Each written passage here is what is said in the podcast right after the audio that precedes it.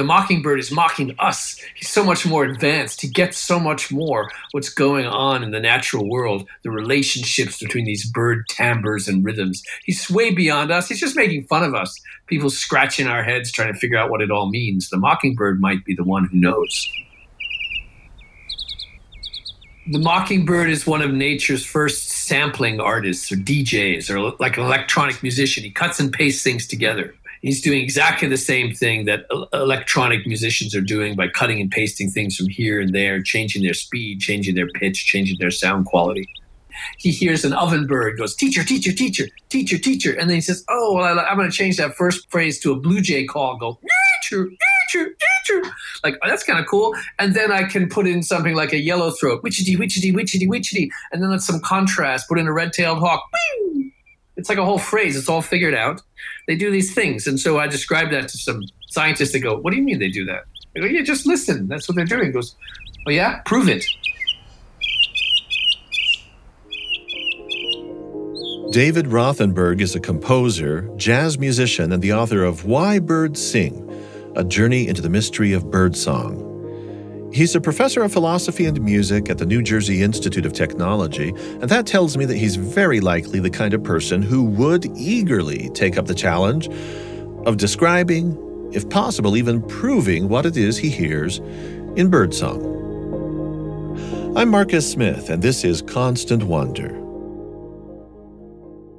At various times, Rothenberg has been found exploring the very outer limits of what's possible in the way of musical performance by playing his clarinet with animals, music making animals like cicadas and whales. But we're going to save those stories for a later episode. Today we're going to sing a duet with him in praise of mockingbirds. Rothenberg has had an awkward relationship with mainstream bird scientists. I think you could call them orthodox ornithologists. Ever since he published his 2006 book, Why Birds Sing, that is where he issued them a challenge that frankly put many of their beaks on edge. Stop studying bird songs by tearing out the brains and syrinxes of birds, Rothenberg said, and start studying this from the perspective of the bird as a musician. I should let you know, by the way, a syrinx is what a bird has instead of a larynx. Now, his challenge to them actually ended up cutting both ways. He was trying to call them out for their usual methodologies, but they threw it right back at him which made him start to think. Well, let's get some scientists together, come up with a study that might make them happy because a musician has a very different criteria for truth. An artist has a very different criteria for truth and success than a scientist does. I can play one duet with a white crested laughing thrush and say, oh, that's pretty cool. I like it. I think we got something there. And I can encourage people to listen to it and say, here's some music I made with this bird. But to prove that anything testable or duplicatable or or repeatable happened there that really is of, of statistical significance. I got to do it like a thousand times and measure what's going on. Now, most artists and musicians say that's pretty boring, but those who want to study the musical phenomenon, well, they study things like that. So I figured if I collaborated with two different kinds of scientists, that I could really make some progress here and really show scientists that you know it's not just that the mockingbird is uh, using songs from hundreds of other birds, but the way he puts it together is very specific. An illustration of Darwin's idea that birds have a natural aesthetic sense. It's a perfect example of what he was talking about. Do birds have a natural aesthetic sense? And if so, is that sense actually something you can observe in something like a mockingbird's song? If Darwin was thinking about this issue back in his day, when did the whole question go missing from the scientific discourse?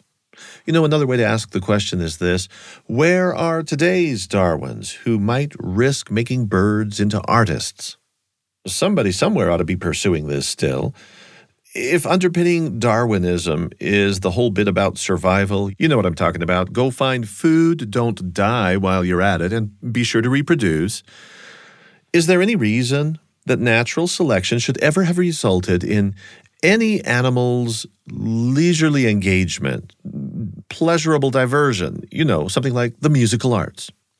Well, hold on to these questions. We're going to circle back to them. First, I want to consider what Rothenberg and his collaborators have been able to find in the musical structures, the musical habits that characterize the songs of mockingbirds. They use so many techniques used by human musicians. When we decided to measure this, we tried to be very specific because we knew how hard it was to do statistics on thousands of songs and phrases. So we just focused on the transitions, how the mockingbird moves from one kind of sound to the next. And my hypothesis was that he doesn't change everything. He morphs gradually from one sound to, to the next. And let's try and describe this in the simplest possible terms. Originally, I had like 15 different ways he did this just by listening to them. Then 12 different ways, then eight. We put it down to four. We figured out the four simplest ones we could demonstrate were happening most of the time because you could statistically analyze that. That's how we figured that out. But it took three people with very different ways of understanding a natural phenomenon. So these four techniques are very common in human music, even in Beethoven. Da da da dum, da da da dum. Same pattern, different pitch. You know, it's basic. Beethoven is doing the same things mockingbirds were doing. Now he he was in Europe. He had never heard a mockingbird. If he had, he might have said, "Ah." He might have changed his pastoral symphony and it'd been way more complex if he had mockingbirds to reckon with. And today we recognize all kinds of noises and rhythms and beats as being musical. We can recognize all kinds of direct noises from natural sources, artificial sources can instantly be turned into music. And what mockingbirds do is they, they cut and paste sounds from the natural world. But the way they work with them, most tellingly, the way they work with sounds is following these rules that we try to articulate and prove in a statistical way we're actually there to make scientists happy. It'll be helpful here to bear in mind an important distinction the difference between a bird call and bird song. Some birds seem to emit only the kinds of sounds that perform specific functions conducive to survival. Others sing on and on and on with seemingly infinite complexity and with no apparent reason. So, call and song, what's the big difference? Bird calls are sounds the birds make that have very specific meanings, like hey, I'm hungry, or watch out, there's a hawk flying overhead. And these sounds with specific meanings, interestingly enough, are often innate. The birds just know them. They're born with the ability to understand these calls and make these calls. But the songs in many species need to be learned. The little baby birds have to hear adults in most species, just for a few months, they have the learning ability. In other species, like nightingales, mockingbirds, parrots, they have their whole life, they can learn new sounds. But learn the sounds they must. They actually have an ability to hear, listen to what they hear, and then learn to do. And these sounds are more complicated, they're more musical, they're more structured and shaped. And the function of them is usually thought to be to defend a territory or to attract a mate that being said, what's in the songs is kind of separate from their function. Like a chickadee has a call, chickadee, chickadee, dee, dee, dee, dee, chickadee. The bird's name is named after the call. The song is just two notes, do, do, do, do. Then you have somebody like the mockingbird singing hundreds of phrases, copying other birds, learning from all kinds of different species. And its song has the same function to defend a territory or attract a mate. Why does the mockingbird need something so complicated to do the same thing? Seems like a real waste of energy, doesn't it? Except the whole aesthetic of that species, the whole ethos of what it means to be a mockingbird involves having an incredibly complicated, ornate, unusual, weird song. That's just what that bird is about. What a bird is about. This makes me think of the mysteriousness or wonder that is inherent in any living creature. Would this wondrousness evaporate completely if we finally figured out precisely what a certain creature is about? Its essential being, its core, its very nature. With what David Rothenberg just said, I think we're actually talking about a mockingbird's potential desire to experience beauty or take delight in the world, or its impulse to stay in the world for reasons beyond merely staying. Emily Dickinson famously wrote, Hope is the thing with feathers. And I think it's fair for us to ask with the philosopher Rothenberg Is a bird more than just a hope for survival wrapped up in feathers. You know, questions like this don't seem to come up very much in the biological sciences, at least not in my experience.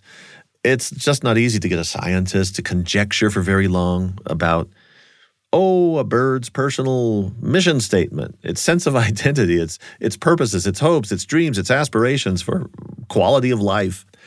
David Rothenberg seems to me to be just about audacious enough in this very nebulous realm to consider these things in a way that bridges to science. I want to introduce you now to scientist Dave Gammon, one of David Rothenberg's collaborators. They've been working rigorously to produce analyses of Mockingbird's sonic production, or if you dare call it music, go ahead, I don't care. Uh, Dave Gammon began his career in biology, studying the humble chickadee. Rothenberg mentioned this species just a few moments ago. Now, the chickadee is a straightforward vocalist that pretty much sticks to a very basic set of calls and songs. To introduce Dave Gammon, here's the lowly chickadee pumping out a few notes.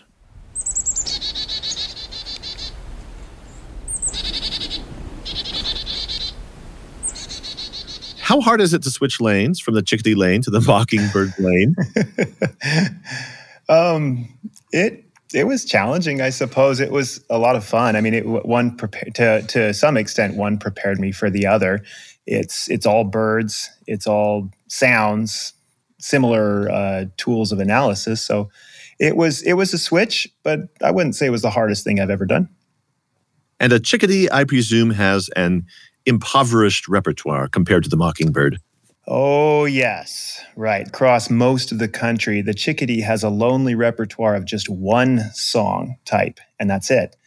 And where I did my research, which was in Fort Collins, Colorado, we saw the evolution of a repertoire. There were three song types, not one, but three. So that was quite dramatic, we think. But uh, mockingbirds have several hundred song types, and nobody's ever really quantified it very well if you try to quantify the number of song types that they do, it seems to me like a black hole. I've never tried to do that, and I never think that I will. Imagine if you were going to listen to somebody speak English and you had no idea how to interpret English and you had no idea how many words there were. And so you just start copying every single word that you hear and you think you've got most of them because you're not hearing that much new. And then somebody pulls out a word like spaghetti and you're like spaghetti? I've never heard spaghetti before. And then several minutes later you hear uh, you know oh, let's say the word bolshevik or something like that and you think i've never heard that. And then you go for a month and you are cataloging more and more english but you never hear the word bolshevik. Uh, for mockingbirds they have a lot of words that are like bolshevik that they possess, they will use. If you listen to them for hours and hours, you will occasionally hear these really rare song types, but you just never get to the bottom of the barrel.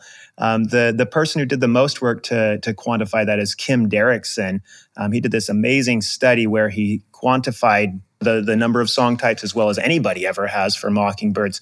And he figured out that about 25% of their song types are sung only once in this sample. He has exhaustive sample of thousands and thousands of songs. So maybe the very project of assembling a, a grand catalog a, an encyclopedic uh, collection of these songs mm-hmm. is just not the analysis that is going to be attractive in the end well, it's not the analysis that I've attempted, but it's uh, yeah. I mean, if somebody does it, I'll be very interested to see what, what they come up with. I expect it's going to be hundreds and hundreds, maybe even thousands of song types, but uh, I don't anticipate that anybody will do that study anytime soon you know, there are things to do with language if you're studying it besides just uh, looking at dictionaries, and lexicons. You, you, could look at poetry. You could look at stories that are. There's lots of things you could look at. And I'm so. What are you looking at in in Mockingbird Song? Right. So the the fact that it, that bird song is called song is kind of anthropomorphic, and it uh, gives an interesting suggestion of how you might look at bird song. So that was what led uh, um, David Rothenberg and Tina Roeske and I to examine Mockingbird's song as a musician, a musicologist would examine human music. So um, that was a lot of fun with that. And we found that um, mockingbirds use these compositional techniques that's sort of what a, like what a composer would call variations on a theme. So we were able to to show that that exists in a songbird. So the song of a single mockingbird uh, isn't going to be consistently the same. They're going to tweak it, and it's going to morph, and it'll go through different variations. Absolutely. If you listen to a mockingbird, you'll hear them uh, tweak. Uh, they'll they'll go from one song type to the next. But there's often this really cool acoustic relationship between successive song types. So it will be similar to the previous song type, but different in one characteristic way, such as the pitch went a little bit higher, tweet tweet tweet tweet tweet tweet tweet tweet tweet tweet tweet tweet something like that. Or they might bring the pitch lower or they might change the timbre a little bit, the sound quality of it. They might uh, stretch out the notes a little bit. And these subtle but musical uh, compositional techniques are used by mockingbirds anytime they sing. The call, in my mind, has a, a some a, a, function perhaps that can be deduced by us humans, but maybe a song not so much. Um, no, so- songs have functions. They're just uh, um, they're more complicated. So the way to think of it is uh, calls are short, songs are long. Calls have a clear function. Songs are, um, well, they all have clear functions. Songs are about breeding, and uh, in mockingbirds, they're about breeding, uh, trying to impress a female mockingbird or to stimulate her in some way. In many other songbird species, songs can also be about males fighting with other males but calls have a variety of functions, whereas songs have just a limited function. Um, there are some exceptions, but that that dichotomy of songs and calls works fairly well for a lot of songbird species. How confident are you that all songs, you know, these universal statements are always risky, but all songs, yes, all songs have functions? Um, I I'm not 100% confident of, the, of that at all, Marcus. So I think that it's it's safe to assume that most of them do. Um, but occasionally, maybe they just ramble a little bit. I mean, sometimes I'm walking around the house cleaning and I start something spills out of my mouth and there was no function at all to it. So why couldn't a bird do that? You know how a cat plays with a mouse sometimes? It's not necessarily all about eating the thing. That's you know there could be a diversion going on. There could be entertainment perhaps in a song. I don't know. Yeah, and that's that's a neat idea because uh, Darwin, if actually the the the study of birdsong was referred to by uh, Charles Darwin, and he thought that birdsong from a bird's perspective was probably a very aesthetic thing, which just subjectively that they like listening to it, sort of the way that people will listen to music while they're cleaning or doing their homework or something. Uh, the, that that obser- that uh, hypothesis of Darwin has never really been followed up on very well in the birdsong community. I think part of it is that uh, a lot of the STEM people are just not that interested in arts and humanities. So, what about you, though? Are, are you inclined to think I'm going to make a little room for this idea of an aesthetic kind of birdsong? right? I'm sort of the anomaly in there. It's fun going to the scientific meetings and talking about the the a bird song from a musical perspective. For me, it seems fairly natural. Um, I was a music minor when I was an undergraduate at BYU.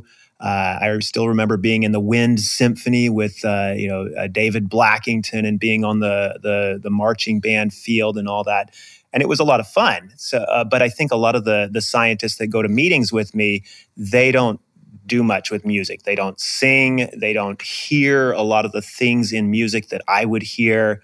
Um, so they're just not as familiar with it. And I, I think it's not so much that they're anti art or anti music. It's just it's just not a, they don't see the relevance of it as well. So when you meet somebody like David Rothenberg, then who is a musician, uh, and he is also interested in bridging over with his music to uh, the animal kingdom and what animals are generating in the way of song, so called. Uh, what do you make of somebody like David? Are you immediately inclined to say, oh, a scientist can hang with him? Short answer, yes. Uh, but I recognize that he is an anomaly in his world. For him to say, oh, yeah, music can be found in non humans. Sure. In animals, no problem. I can even communicate with them. All, and so he'll, you know, connect his clarinet up to some hydrophone and, uh, in, and then try to do it, perform a duet with a whale. That is funky. And that is not normally done in the musical world. And so he by venturing into the biological world is sort of an anomaly in his world and i by venturing into the musical world and kind of an anomaly in my world. So that's why he and i get along so well. Well are you finding some kind of foundation where there's a synthesis going on between your two different disciplines? Sure but i think that the, that synthesis is coming along pretty slowly. Uh, there's really not a lot of people who look at animal sounds as if they were a musical thing and so um, yeah it, it's it's wide open to try to, to, to discover that because i don't feel like that we as a scholarly community have a good uh, we, we haven't really wrapped our heads around it yet.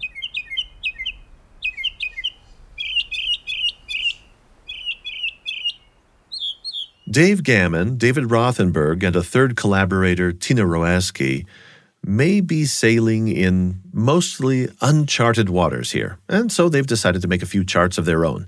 For one thing, they've already mapped out some very specific techniques that are used by mockingbirds in their sonic production. I, I say sonic production because, frankly, now I'm a wee bit nervous about calling it music.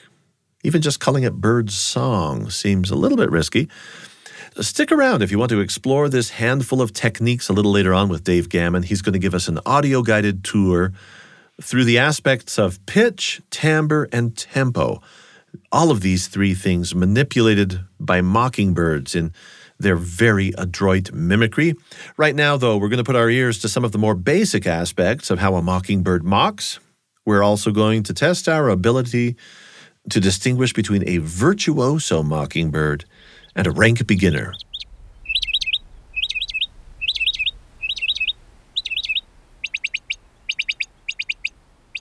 Well, I do have here with me some clips. You knew that I'd be coming with some bird calls or sounds. Uh, aside from the amphibian that we're going to hear from, these are these are mockingbird sounds. Here's uh, two sounds, and I'll play them back to back, and you can explain for us. Okay, here goes. The first sound was the ribbit call of the Pacific tree frog. The second one was a mockingbird mimicking the Pacific tree frog. Have you nailed that down? You know that that was uh, actually the mockingbird borrowing the sound from that amphibian? There was no question in my mind that that second one was a mockingbird imitating a frog. Um, this is a study that I did with Anna Corsiglia, who was an undergraduate at Elon University with me, and she memorized dozens and dozens of frog calls from all across North America and then listened to dozens and dozens of hours of song from mockingbirds. That was definitely a mockingbird imitation of a frog. Why would a mockingbird want to imitate a frog? Nobody knows that, but we know that they do. Um, I can think of several hypotheses. Uh, mockingbirds are generally not speaking with frogs, as far as I know. They they copy the sounds of frogs, but the frogs don't listen to them, and they don't listen to the frogs what who is listening is the female. So it could be that the female is particularly impressed by a wide variety of sound and what could be more variable than to mimic several species besides yourself and even some non-bird species such as amphibians. So that would be my best hypothesis but we've never done a study to prove that that's what the the function is Am I to understand that this mockingbird, the male, is behaving like a strutting peacock, and instead of lots of feathers, eh, the male comes equipped with lots of sounds? I think that's a great analogy, Marcus. Sure. A mockingbird is a peacock with uh, songs, mimetic songs, instead of feathers coming out. Great. Let's go on to the next sounds here.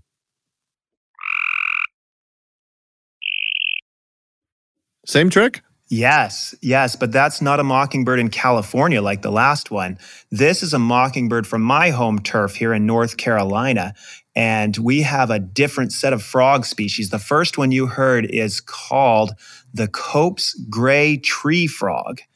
And the second one was a mockingbird imitation of it. Okay. Help me out. Tell me a little bit more about why, other than just being able to observe this and record it and maybe write uh, some kind of an article about it where it's been observed and, and documented. Does it go beyond that for you?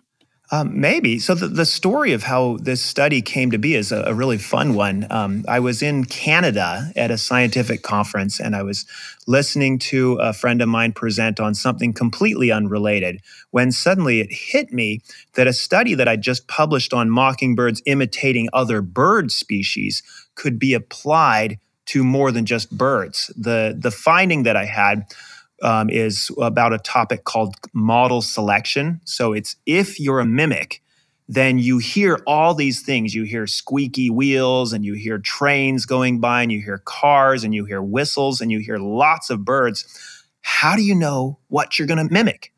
You've got this incredible um, capacity to imitate. So, what are you going to mimic? And what uh, what I found in this earlier study, Gammon 2013, is that uh, they mimic the sounds in their environment that already sound similar to the sound to the non-mimetic sounds that they make. And that worked pretty well for the birds. But in the process of doing that study i'd noticed that mockingbirds around here imitate a cope's gray tree frog. And i started thinking do they mimic other frogs? And i thought well they only rarely mimic cope's gray tree frogs but mockingbirds imitating frogs, that's kind of cool.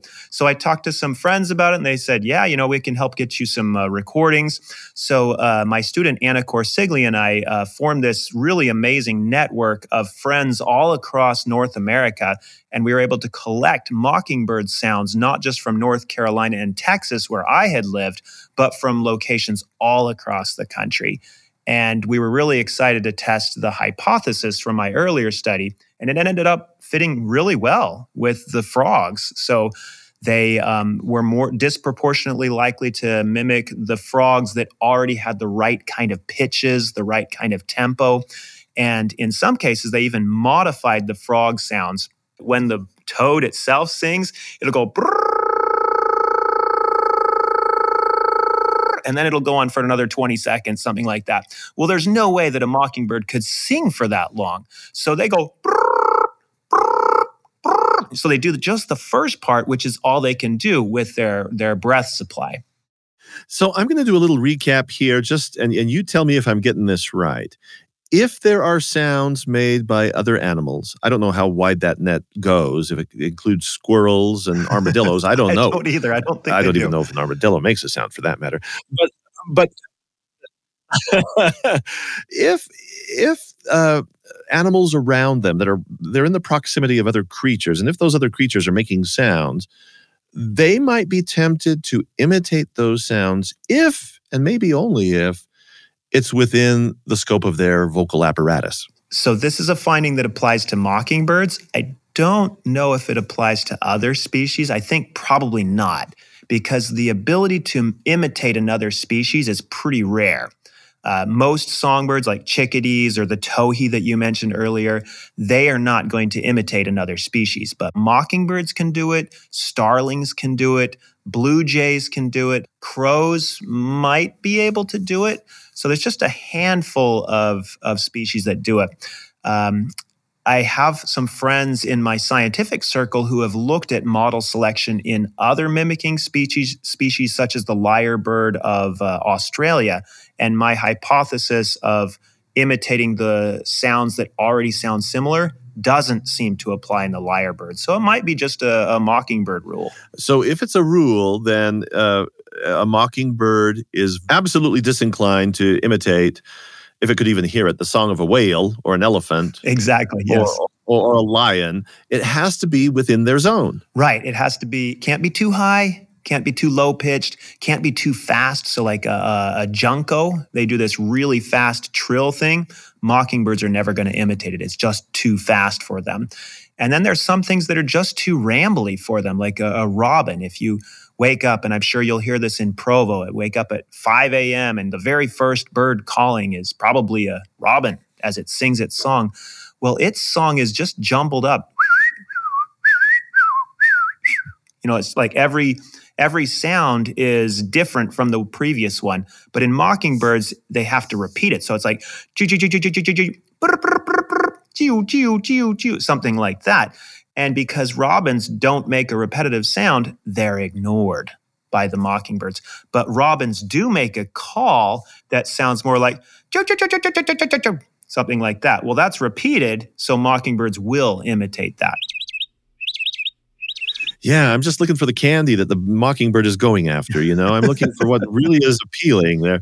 Of course, but it has to do. It has to do with their, um, I don't know, aptitude or, or their apparatus. That what they can do, they'll try to do. Yeah. So, it, in in a very broad sense, it, this is just rules for how learning takes place. So when we humans are learning our song, our language, then we disproportionately pay attention to certain kind of sounds for example if they come from parents other humans and then we disproportionately ignore sounds that don't fit those cues that we're looking for so mockingbirds are learning their songs just like humans are learning our speech and mockingbirds have rules that governs what they pay attention to and what they're willing to learn from so now that you've talked about learning and that has to do with uh, whether they're humans or mockingbirds. We're talking about juveniles versus adults. We do have some samples of uh, different types of mockingbird songs drawn from different uh, parts of uh, life stages, I guess. I'll, I'll play three different samples of mockingbird songs. And I'm going to call them A, B, and C. Let's listen to them each individually, and you can guide us through what's going on here. Here's A.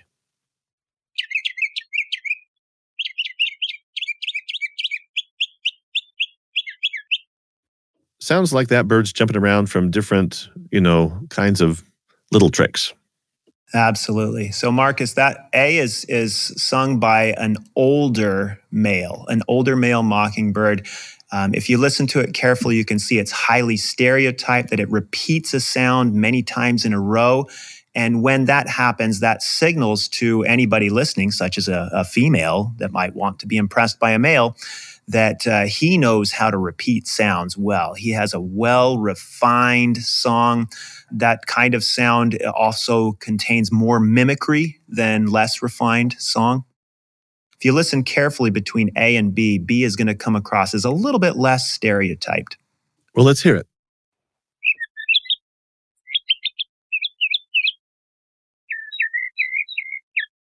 That sounded to me like a tentative bird. Right. Yeah. And that tentativeness is a lack of stereotype. If it's dilo, dilo, dilo, dilo, dilo, beep, beep, beep, beep, beep, beep, beep, you know, you're it's just repeating exactly the same way over and over again. That's highly stereotyped. So that second example is maybe it's not as old of a bird, or maybe it's a bird with a less refined uh, song. Uh, I, I assume that a female would be less impressed by sample B. well, I certainly was less impressed. with with your help, you're guiding me through this, of course. Dave, here's here's my last sample, and maybe this is Goldilocks in between young and old. I don't know.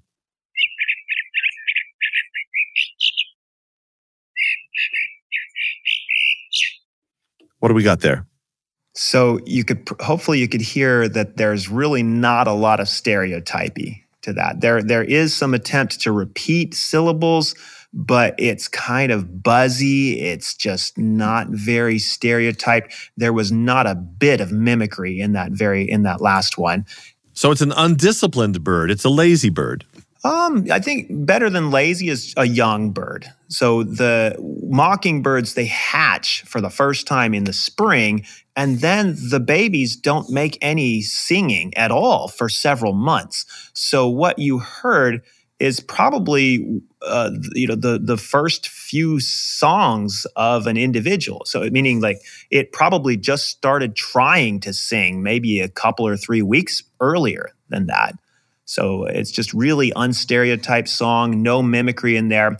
Um, it'll get better, and probably within a month or two, he'll be singing better than that. But uh, but that shows uh, the the some of the developmental progress that males have to make in their singing before they'll ever impress a female, get a mate, have kids.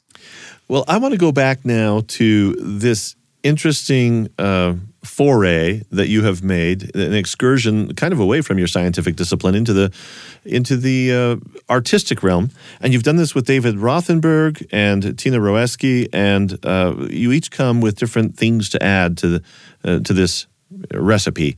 Uh, what have you been aiming for as a team? Right. Uh, we would like to get a very interdisciplinary understanding of birdsong as a musical phenomenon. So, my role was to be the naturalist, the one who goes around chasing birds in their natural habitat and understands what's going on in the ground, on the trenches. Tina Roeske was uh, amazing at um, at uh, doing this signal analysis. So she would make these fine grained acoustic measurements that uh, then she uh, assessed with complex statistical analysis. And she is also trained in neuroscience, so she could look at things in a very technical, labby sort of way. Uh, and then David Rothenberg is trained in more of the arts and humanities tradition. And so he could examine the notes from a musical perspective and bring up insights that wouldn't come as naturally to me as a scientist. It seems to me that there's an issue here of freedom in a bird. Uh, the whole question of instinct or uh, maybe is it just utter randomness of imitation? Or is there any kind of self awareness? How, we, how would we ever know that about a bird? Whether a bird is self aware to the point that the bird could say, well, right now I've got to call a mate, or, well, right now I'm just practicing my songs, or right now I'm just having fun. I don't even know how anybody could tease that out with any kind of a basis for making any claims about it. what we need is to train the birds how to speak in English so they can tell us for themselves. oh my goodness, yes. I mean, you, you've hit on the million dollar question how to understand the intents and perceptions, the subjective perceptions of a bird, because we're thinking about that all the time. The, the paper that Tina and David and I did, we're very transparent that we're focused on human perceptions of the bird song it would be so much better and so much more convincing if we could look at bird subjective impressions of the bird song. But we just don't have the tools for that yet. So when you get ideas for it let me know and we'll we'll become famous.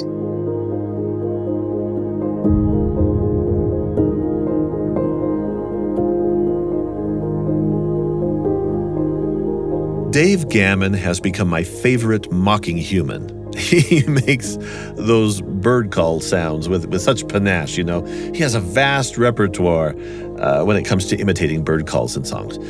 Well, in a forthcoming episode, we're going to circle back again to visit with David Rothenberg some more, whom I also greatly admire. Uh, we'll talk with him about making music together with whales, cicadas, and other non human makers of sound. And in just a moment, we're going to dive into today's promised bonus feature. That's an audio guided tour with Dave Gammon, sorting out with some greater precision what it is a mockingbird does in altering pitch, timbre, and tempo to generate their songs. David Rothenberg is a professor of philosophy and music at the New Jersey Institute of Technology. David Gammon, a professor of biology at Elon University. Our thanks to both of them for sharing their time and expertise. This episode of Constant Wonder, produced by Eric Schultzka with Paige Crumperman Darrington. Thanks also to Parker Schmidt and the BYU Broadcasting Sound Design team. I'm Marcus Smith for Constant Wonder.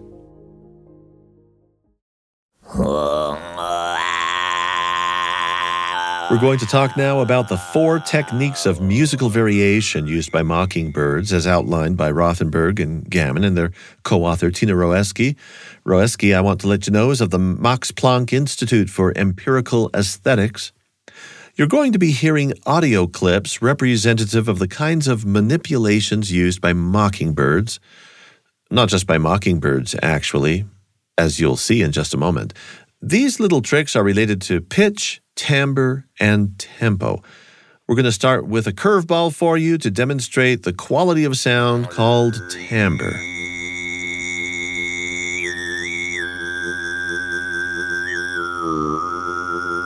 What you're hearing is not a mockingbird. Dave Gammon says, though, that it's a great illustration of changing timbre. Timbre isn't an everyday word. Timbre is the quality of a vibration independent of things like volume or pitch or speed or any rhythmic aspect, any other such factor. Timbre is just the quality of the sound, labeled with a fancy French word. Think of the same note played by maybe a string instrument, but then a brass instrument, maybe an electric guitar, a double reed, an oboe, bassoon. You get the idea. That's timbre differentiation. See if you can hear the differences in timbre now as demonstrated by this group of Tuvan throat singers.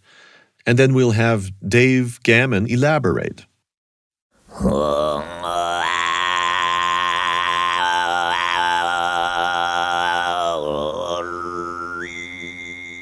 So if you listen to the samples, there's similar pitches, but what changes is the quality of the sound. In one case, there it's more spread open. That's the second one, and in the first one, it's it's a little bit tighter. Uh, musicians call that changing the timbre. I could replicate that by if I do something like d d d or d d d, something like that. It was the same notes, but you can hear the quality of the sound was different. The timbre changed. Do you mind if I try that myself? I would love to hear you do it.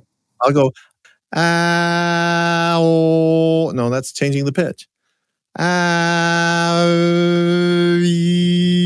yes, yes, yes. That's that's changes in timbre. When we change vowels or change consonants, uh, that naturally changes the timbre. Well, let's compare it now to a mockingbird with some kind of timbre variation going on here.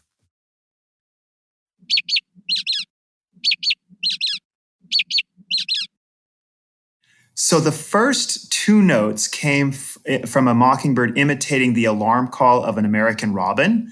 The second two notes, the third and the fourth notes, came from a mockingbird imitating the rubber ducky vocalization of a brown headed nuthatch. Now, if you just listen casually to it, the four notes kind of sounded about the same. But if you listen a little bit more carefully, the third and the fourth note are a different timbre than the first and the second note, even though the pitch hasn't changed much. So that's what an example of what we call timbre change. So just for good measure, here it is again.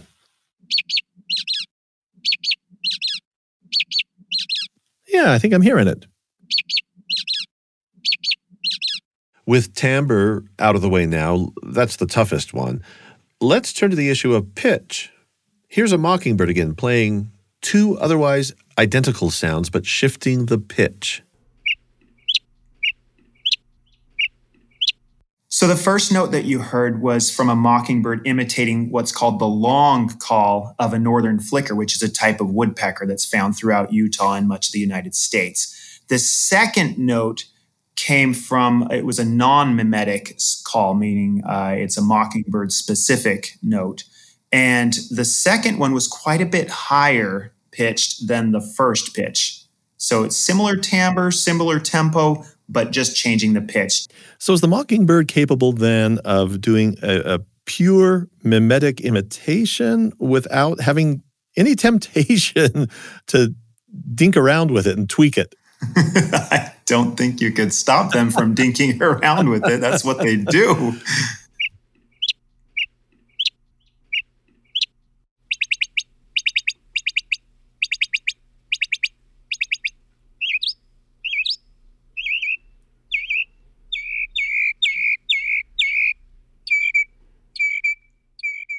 Now, I've introduced this last sort of manipulation of sound with the word tempo, which most of us generally think of as the spectrum of possible speeds, you know, going from slow to fast, or very slow to very fast, or very, very slow to very, very fast.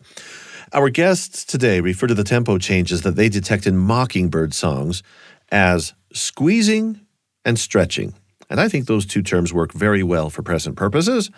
Although the musician in me says that when you speed things up or slow them down most radically, that's what feels, to, at least to me, the most like squeezing or stretching, not the more subtle kinds of tempo changes. When the mockingbird does this bluebird, you're going to hear two versions of the bluebird song. The first one's shorter, and the second one is sounds similar, but it's more stretched out. So it's not changing the timbre, it's not really changing the pitch, but it's stretching out the notes.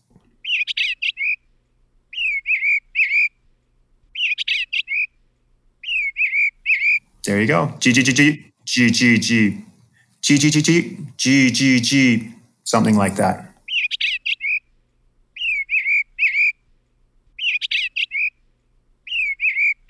They'll sing similar songs, but then they'll do like a double time version of the same thing. And on the flip side, you can have a mockingbird feeling so antsy, so impatient, it just wants to speed things up, you know, get the job done.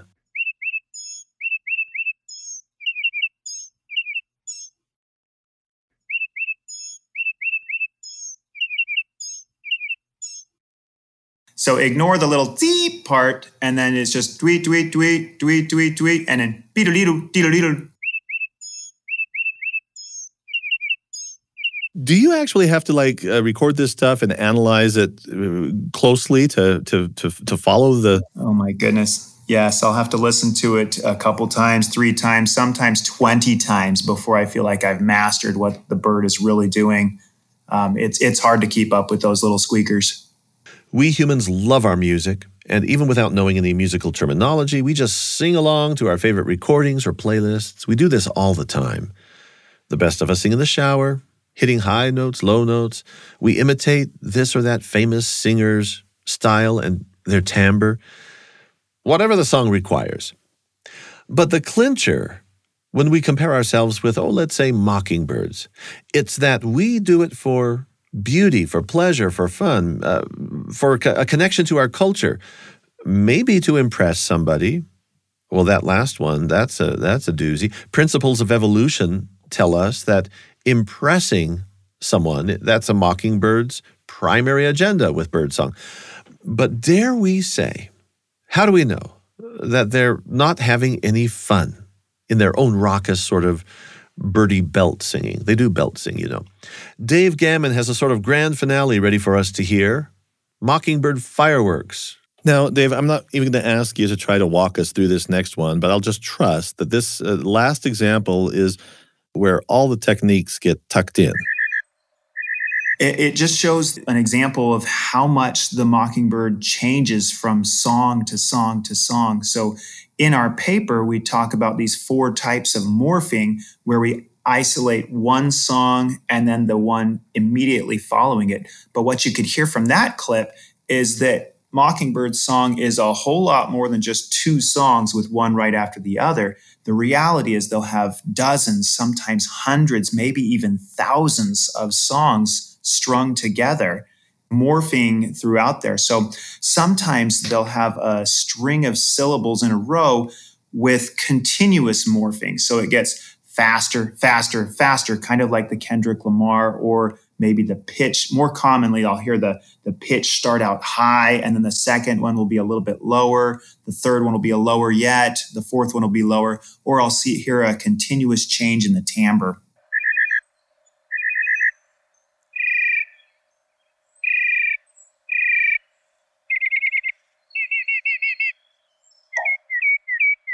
Could I even tempt you to say that there's something incessantly annoying about the mockingbirds? Uh, just uh, nonstop. I mean, when you, you hear these things sometimes and they just can't quit. Well, maybe it annoys some people. It doesn't annoy me. and I've been listening to it a lot longer than you have.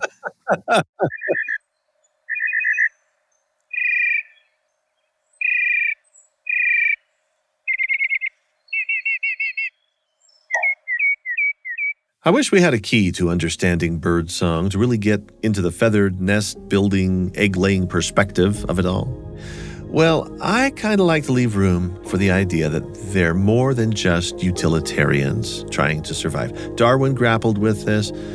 We humans from the dawn of time, though, have attributed all kinds of abilities to animals. We've thought they're a little like us at times. In a forthcoming companion episode, we're going to delve a little more into this puzzle with David Rothenberg, and we're also going to be learning more about his own musical exploits. We'll get him talking about playing his clarinet in a duet with a laughing thrush, connecting with humpback whales and cicadas, also done very clarinetly. So be sure to watch for that conversation in coming weeks right here on Constant Wonder. I'm Marcus Smith. Our podcast is a production of BYU Radio.